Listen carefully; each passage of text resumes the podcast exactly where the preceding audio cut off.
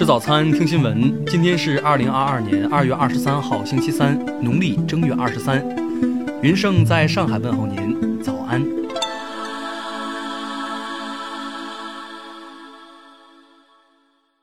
首先来关注头条消息：广西德保县政协原副主席廖亚兵曾被通报工作期间饮酒，醉酒后又驾驶机动车辆，并发生致人死亡的重大交通事故。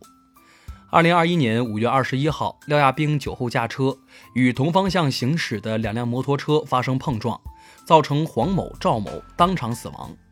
此后，廖亚兵犯交通肇事罪，一审被判处有期徒刑三年。廖亚兵上诉请求二审对其适用缓刑，法院以醉酒驾驶行为降低政府在群众中的威信，损害了政府的形象为由驳回。听新闻早餐知天下大事，下面来关注国内新闻。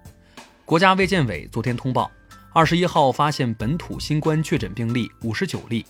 其中内蒙古二十例，江苏十二例。昨天香港新增新冠确诊病例六千二百一十一例，新增死亡病例三十二例。香港特区政府行政长官林郑月娥二十二号在记者会上宣布，将开展全民强制核酸检测工作。外交部发言人汪文斌昨天在例行记者会上表示，乌克兰东部局势发生重大变化，中国外交部和驻乌克兰使馆将继续和在乌中国公民和企业密切联系，及时提供领事保护与协助，切实维护其安全和正当权益。财政部表示，企业职工基本养老保险全国统筹已于一月一号正式实施，全国范围内户籍余缺。有利于发挥基金的规模效应，增强支撑能力。济南市中级人民法院昨天公开审理了中信银行行长孙德顺受贿一案。孙德顺被控非法收受财产，共计折合人民币九点七九五亿余元。中国妇女报昨天刊文称，任何现代法治国家，人都不应该是交易奴役对象，呼吁强力打击拐卖妇女犯罪。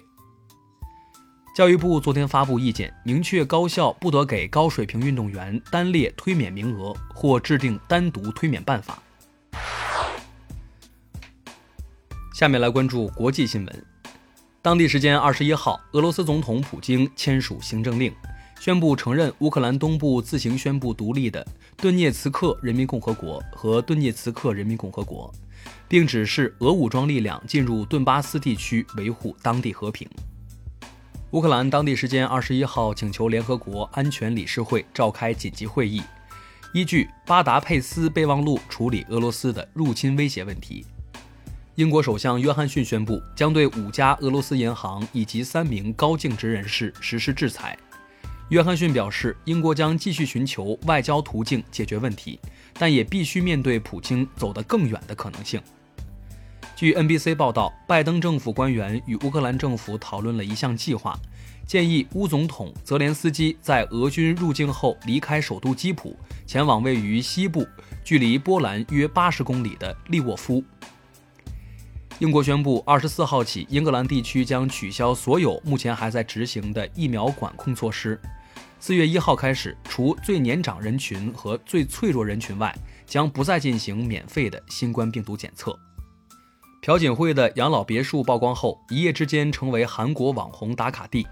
连日来，成百上千的民众不顾严寒涌入附近参观拍照，还有粉丝送来多个大型花环，现场十分热闹。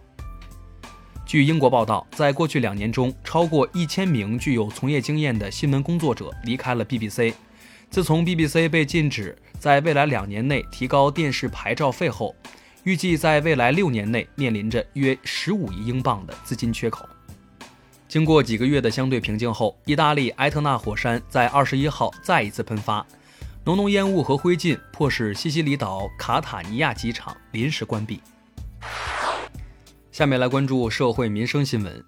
有网友发布视频爆料称，在吉林市松花湖附近。有观光车商贩将越狱逃犯朱贤建被抓捕地宣传为网红打卡点，并以此为噱头收费每人二十元。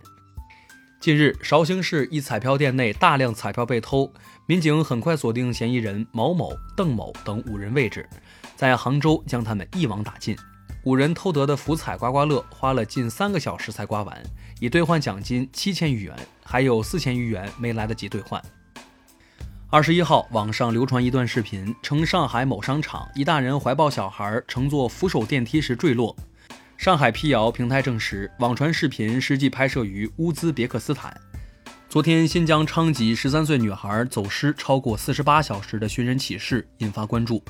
当天下午，民警已将女孩平安找回。二零二一年二月十九号，山西省长治市黎城县黎侯古镇一澡堂发生火灾，造成五人死亡，一人受伤。事故调查组认定，这是一起生产安全责任事故，消防备案材料作假，六人涉罪。最后来关注文化体育新闻：中国足协昨天公布国足第二期集训名单，吴磊并没有入选。而此前已经和广州队解约的几名入籍球员依然在列。拜仁慕尼黑公告，托马斯·穆勒新冠检测为阳性，球员目前情况良好，正在隔离中。近期，广东省广州市税务部门发现，网络主播平荣涉嫌偷逃税款个人所得税一千九百二十六万元，未依法申报其他生产经营收入，少缴有关税款一千四百五十万元。据外媒报道，布兰尼斯皮尔斯将出版一本关于他职业生涯和个人生活的自传，其中将披露他与家人的关系。以上就是今天新闻早餐的全部内容，咱们明天不见不散。